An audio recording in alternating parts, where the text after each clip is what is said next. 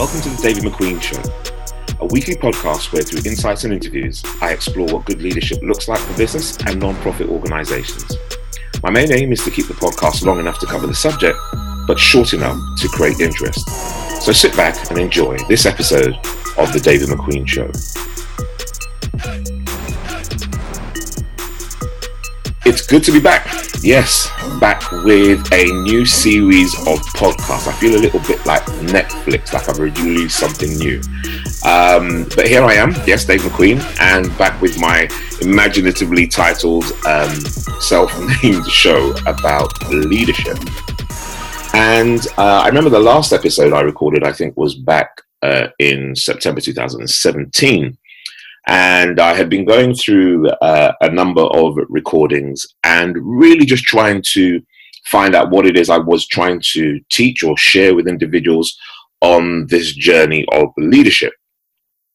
And what I realized in having conversations with people is they really loved the insights, but again, they were constantly asking me who are the kind of guests that could come onto the show. It's great, obviously, Dave, hearing your insights as to what it is you do and how you do it but it'd be really good to be able to listen to the experiences of others.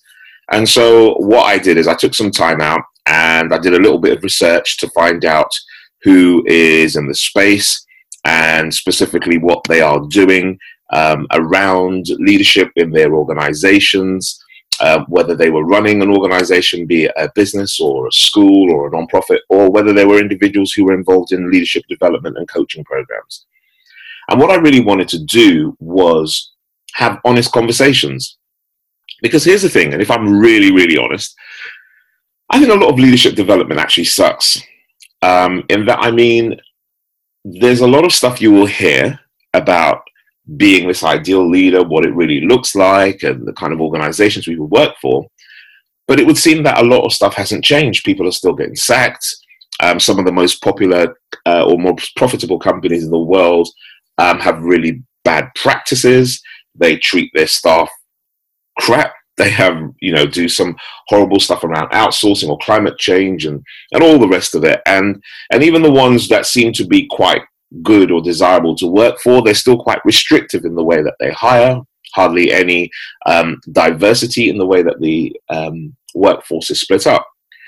And I guess in many ways, my thing is is not necessarily to just try and look for a specific ideal, which is cool, but I think it's unrealistic, and I think we set ourselves up to fail when we do that because we're humans and we, you know, we act and behave in, in certain ways. But what I wanted to do was just really kind of have honest conversations about what is going right and, and what is going wrong. Uh, and part of that has led me back to one of the key programs I run as an individual. It's called Brave Leadership. And what you will find is when I am interviewing a number of individuals during this series, or during this next season, I think I'm going to run probably another 15 for this next season, is just to find out from individuals what brave leadership looks like for them. Uh, and for me, brave leadership is about taking some of the old rule books around the way that we engage and we work uh, with one another and tearing it up. Um, some of that will be quite challenging. And some of that will get a lot of resistance, but I'm always curious as to ones who don't follow this specific rule book. I hate the I hate the way that a phrase like disruption is often overused, but I like the fact that people can go in and they can disrupt um, specific spaces they are in by doing things slightly differently. So I've been able to secure, as again as I said, some really interesting people to have some interviews. I'm still going to be doing ones where I'm talking about things that I'm really passionate about, but I'm going to try and lean it a lot more heavily to getting a lot of insights from other people who are working in this space and who are either running and leading their own companies, departments, or specifically doing a lot of hands on work in terms of coaching or programs to help to redefine what brave leadership looks like. So let me take it back a bit to this whole concept of brave leadership. So, uh, like so many others who are in this space, I'm not going to make no bones about it because it's easy to sell in for people. Um, I have a mnemonic, and the mnemonic for brave is that it's bold, resilient, authentic, visionary, and empowering. And I'm going to break that down a bit. Now, in my travels, as a speaker and a, and a workshop facilitator, there are times where it could be I'm working with a senior leadership team in a school, or I'm working with an executive team in, in a corporation, or, or working with startups who are looking to develop their vision and their idea about where they want to take their company. And I all start off with this concept about being bold. What is it that you really want to do? What's the kind of legacy that you really want to leave? And as with any organization that runs, you know, one of the best things that you want to be able to do is be able to manage the resources effectively.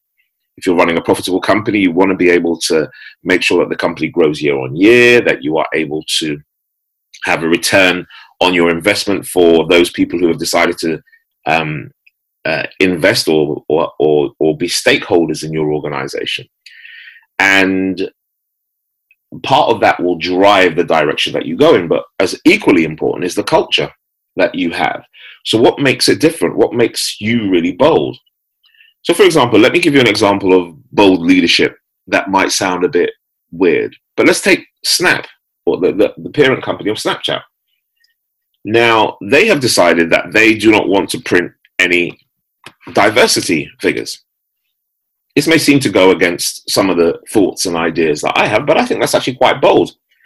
In the light of many organizations like Google uh, and, and other tech companies that have got some real, have really, you know, the, the proverbial shit has hit the fan for them, there has been um, a rush to try and be, you know, this organization that has this tick box because they're doing unconscious bias training or implicit bias training, whatever you want to call it, and they're making sure that they have their inclusive networks and all the rest of it. And that, you know, Snapchat just said, well, to hell with that. We know what diversity looks like for us, and we're going to do it anyway. And we're going to do it on our own terms. And the interesting thing about that is that while it's upset some people, I actually think it is quite bold. They said, you know, loads of organizations have to go down this route. They said, we're not doing it. Now, on the flip side, it's important that an organization like Snapchat um, allows or is operating in a space where they will they will look to recruit and retain talented individuals in all areas of their business from different backgrounds. There's nothing worse than being a member of an un, underrepresented um, group or minority going into an organization and they reject you because they don't think that you're part of the culture fit, uh, whether that's in terms of color, in race, in gender, orientation, whatever. But being able to uh, create an, an, an, an organization or a culture that's inclusive is important. You don't need to have a list or a tick box that says this is our diversity program. Now, don't get me wrong, I think it's absolutely important for organizations to have stuff that really focuses on diversity and inclusion. So there's a narrative that goes through the um, the whole organization in terms of the way that you gain talent, in terms of the way that language is used, in terms of the way that you deal with your customers, in terms of the way that you just you know you're seen by the outside world. But it shouldn't just be a tick box. And I know, like here in the UK, is going to be uh, a requirement for a lot of companies to be able to explain their gender pay gaps and I think there's also one about racial pay gaps as well. And it's so easy for individuals just to react to that rather than make it part of their inclusive culture. So boldness is about looking how the world operates and how other organizations operates, but thinking, you know, let me just do it on my terms with the best intentions in the world. Let me just do it on my terms. Uh, there is another school. A school that I worked in, uh, I went and I spoke in a couple of years ago, and uh, it was a free school in London. And, and what I really liked about them, call they call School Twenty One. What I really liked about this school is that they weren't focused so much on Ofsted.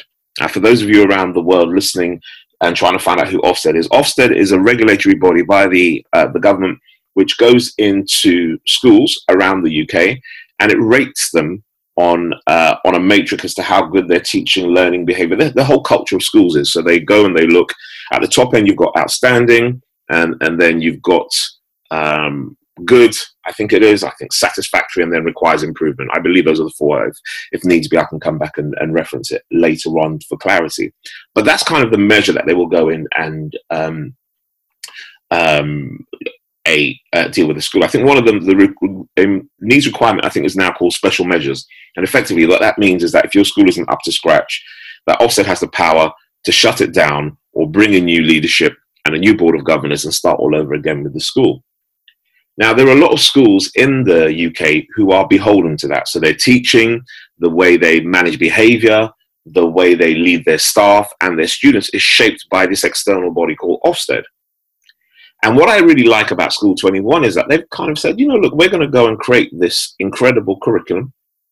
It's going to be project based, take it or leave it. Some people won't necessarily like that approach, but we're going to do it because this is what we want for our school and for our teachers, and that's the direction we're going to go in.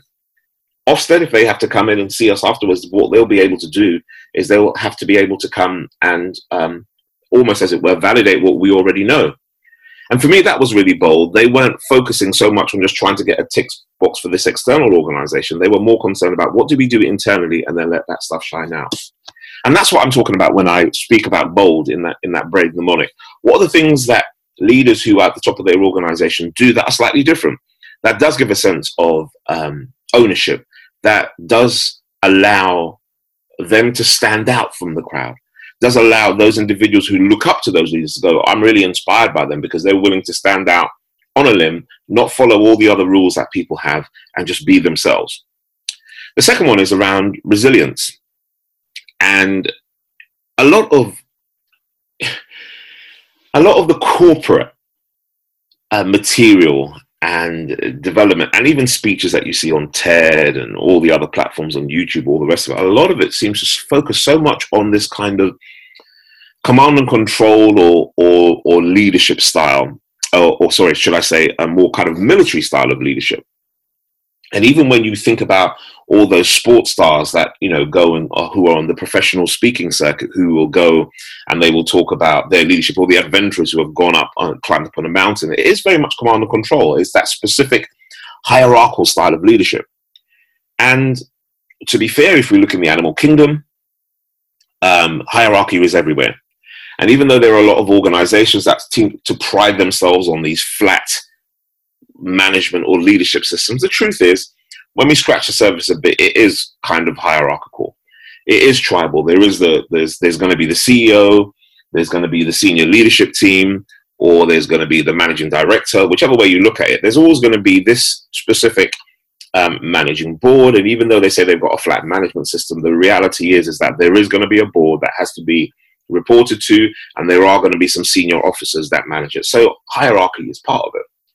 And for me, resilience is about number one, being able to own up to the fact that hierarchy is there, and also recognizing that while you are navigating that space of hierarchy, it's about being able to have a sense of backbone and have a sense of strength to weather a lot of the changes that are going to happen. And I have worked uh, alongside a number of organizations who have rolled out change management programs. And one of the things that really disappoints me in change management programs is how slow organizations are to tell staff that, you know, the reality is, is maybe a year, two down the line, we're going to have to let some staff go. Because there are going to be changes in um, technology. The, the way that things like artificial intelligence has really made some roles redundant. If you go into uh, a local supermarket here in the UK, you'll find that there are a hell of a lot more automated tills now, and so you don't need as much headcount. Uh, whereas you know before you need seven people uh, or to, sorry, 12 people to be on specific tills who would talk to individuals who would scan some stuff through. And then if there's a problem, they'd call somebody from the aisle. Now you can have 12 standalone scanning tools, and there may be two people who can come along and help you put their card through, and they'll help you in that space of time. You, you have totally reduced that headcount because of an advance in technology. That's a reality some of the low level jobs that individuals have had around manufacturing and retail and even in white collar um, work now is is it's incredible to realize that technology is going to change it last year i was working in canada for an investment bank and I was doing some presentation coaching with uh, a lot of the senior team there who were going out and obviously attracting people who were going to put a hell of a lot of money in. But one of the things I know that they were worried for was the advance in the automation of financial services. Now, wealth management will be affected by the fact that people can go online and talk to a bot and talk to uh, a, a bit of software on an investment company that can take you through the process of how you're going to do your you deal with your money. And here's the thing: money is a very emotional subject for many people. And when people are talking to you about buying financial products, be it insurance, be it um, around uh, your pensions or anything else you want to uh, to put away, it can be quite emotional. And sometimes people don't like that face-to-face meeting, which is why so many people do find themselves in problems because they want to walk away from having to share that emotional stuff um, around money with other people. And part of the resilience or part of the story, the, the resilience that leaders have to be able to to share with their staff is that things are going to change, uh, and and you have to be uh, you have to be bold enough to uh, have that conversation that someone might lose their job, but also be able to show them that yes, there is going to be a bit of uh, a struggle as to how we're going to manage you out of that job or how that thing's going to change. But let's build up some core strengths that you can have so that if you do leave the organization, you can go somewhere else. And it's not just about, woe is me, oh my God, I've lost my job, I can never ever survive again. And for me, that's one of the important roles of being a leader, being able to guide that conversation. The third one is authentic. And uh, I struggle with actually using this word authentic because it's one of those overused words in management speakers. One of my friends would say it's, it's one of those words that you can tick off in um, uh, leadership bullshit bingo if you have one of those courses. Authentic. Everybody's got to be authentic. But uh, I do believe authenticity is, uh, although it's an overused word, I think it's a misunderstood word because a lot of people aren't authentic. They're afraid to deal with conflict. There are so many instances when I, I, again, as I said, as a speaker and a facilitator, that I get to travel around and I ask people, you know, are you afraid of conflict? And most people are afraid because they don't have the tools as to how to manage conflict. I am so surprised when I do go to organizations and find out that so many people are in positions of leadership or are being tapped for positions of leadership and they have got no um, training on negotiation skills. They have no training on conflict management. And I'm not just talking about being a leader and having to conflict manage down, but sometimes I'm talking about individuals who understand leadership styles and have to learn how to manage up as well and, and, and dealing with conflict in an upward way instead of being afraid of that person who's getting paid more than them and who's got a senior title. And authenticity is about being yourself because you bring yourself to work and, you know, the reality is we spend, most of us who work, we spend a large portion of our time, especially if you're working in a in a larger organization or in a larger office with other people, we spend so much time around other individuals. And that does bring points where we will have conflict, we will have differences of opinion. And it doesn't mean that we go from zero to DEFCON 5 in one jump, which is what a lot of people fear about when we talk about conflict. But how can we manage those little micro conflicts that we have and, and start to develop what our boundaries are, holding our values and being able to do things slightly differently? And authenticity, or being yourself, or having a sense of what that self esteem, or as my friend Dr. Tim O'Brien would say, my self esteems. How do we manage that process so that we remain our true selves wherever we are working? And the fourth one is visionary.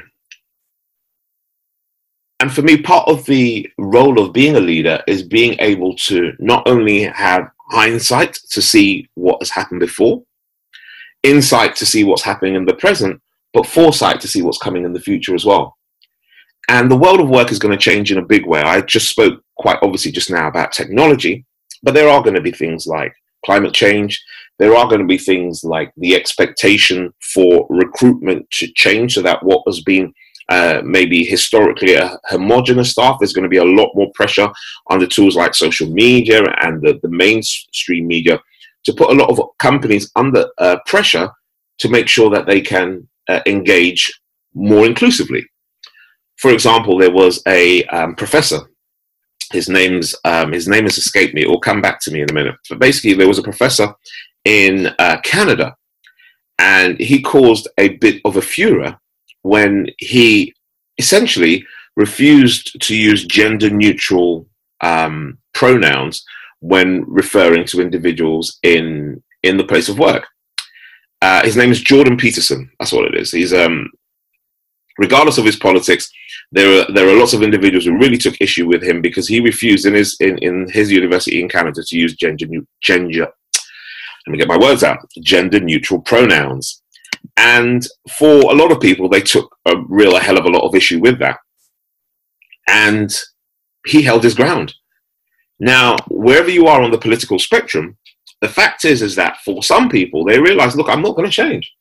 I'm not going to be using he, she, they, or them uh, as, as, as a way of being able to refer to somebody. Now, for me, I, I believe it's respectful. If somebody wants me to use a gender neutral pronoun when they're referring to them, or if uh, if um, a woman says, "Please refer to me as a woman and not a lady," because of the the implication, uh, or female, you know, or female or lady. If they ask me that, I think it's very important. In the same way that I don't like to be referred as coloured and and if somebody refers to me that way i'm more than happy to kind of have a conversation about the racial category that i would prefer to be defined in, in this case for me it's black because black is not only about a, a color but it's also a political stance as well um, in in uh, in the society that i live in and for me it's important when you're thinking about being visionary to understand that changes are going to be made down the line what are you going to do as a leader to be able to react to that? Some of it might be language, some of it may be the technology, some of it may be how do we react to, to climate, some of it may be, for example, here in the UK, how are we going to be able to react uh, in the next year or so around Brexit? You know, the UK, um, wherever you stay on the politically on this fence, has decided that through a referendum that we are going to leave the, Europe, the European Union. What it's meant uh, regardless of where, again, as I say, you stand on the political spectrum, is that there is going to be a seismic change as to way the way things are done. We're already seeing massive repercussions of uh, industries no longer investing because they're holding out to see what will happen. We've seen where um, former partners that we were trading with as part of the European Union are, are saying, yes, we will trade with you, but you are at the back of the queue because Europe as a larger trading block is a bit more beneficial than having to deal with the UK on its own. And there is going to be a massive impact for individuals who are leading organizations, whether they're in education and they're going to be able to lose out on some of the funding that came through things like Erasmus and, and all the other kinds of um, European wide funding programs that were available to schools and students in the UK, or whether it's in business, being able to have to think about the way that you develop and you manufacture or you provide services across the board. And part of that vision as a leader is being able to say, look, even though we're not quite sure where this is going to go or where the government's going to go, what are the kind of risks that we have to be able to cater for? What are the mitigating factors that we have to be able to plan for our organization? It may be that we uh, in order to be on the good side of the law, we may have to remove our headquarters from the UK to Dublin in Ireland or, or mainland Europe so that essentially we can still have the benefit of being able to participate in Europe as a whole. You can't do that by just sitting on your hands as a leader. There has to be something that's going to be quite visionary, where you do your scenario modeling, where you think about not just the economic, but the the, the human resource and and and and the other kind of management issues that are going to affect you some way down the line. And visionary leadership is is important because a, a, great part of taking your organization or your people to the next level is having that sense of foresight as to what is it you're going to do in the future? How are you going to cater for it? How will you be able to be that futurist as it were for your company that can weather the storms or the inevitable storms that are going to come along? And the last one is about empowering and empowering for me is about ensuring as a leader that whether or not people continue to work with you, or even if they leave that organization, how do you empower them to do that job? One of the greatest tasks of being a leader in a, or a manager in any organization is, is about, again, as I said, taking that responsibility to make people feel worthy. Now, we can sit here all day and say, you know, no one should have to make you feel worthy in what you're doing. You should be able to take control and take charge of yourself. But the truth is, the reason why we do have so many leaders is because people do look up to them. You know, I never could work for somebody like Steve Jobs or Elon Musk or Jeff Bezos. I just couldn't work for those guys because although they're absolutely incredibly empowering and I think they're incredibly visionary and bold and, and, authentic, all the other stuff that they've done, for me, there are some things about their leadership style that wouldn't empower me. Uh, first and foremost, the way that I know that on the record that they have talked to people, the way that they will just sack people willy nilly if you're not part and parcel of it, and the really high turnover of staff, it just wouldn't work for me. That's not the kind of environment I would like to work in. I prefer a more collegial, more collaborative um, experience, and I'm not going to be kowtowing just to somebody just because they're this um, person that has been fettered by the media and everybody thinks that they're, you know, the equivalent of, of God. That just doesn't work for me. But there are people who love that and they are empowered by that. They feel incredibly uh, grateful to work for organizations like Apple and Amazon and Google and Facebook and Tesla and all those other large um, organizations that get top billing uh, for where students and graduates and other professionals want to go and work. So, whichever way you look at it, people will be empowered slightly differently. And part of your leadership process is making sure that people are empowered, not through fear, even though some, because I, I, think that's disempowering through fear, but not through fear, but being able to go and do the job, knowing that the, whichever way they have the rewards, for some it might be money, for some it might be thank you, being able to empower those individuals. So that's the concept of brave for me. How, as organizations, are we able to balance those things?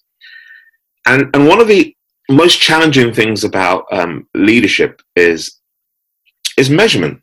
How do we measure that kind of brave, um, that brave leadership? For example, in any organization, we can measure uh, so so many different things on on on the metrics using marketing, around our recruitment and retention. We can measure things around our profitability and our finance, but very often, and I will say more often than not, we don't measure the impact of our leadership or the performance. Or if we do, it just tends to center around one specific person rather than a culture as a whole. And I'm really intrigued as to how, especially going forward, how I can work and learn from other organizations as to how that stuff can be measured.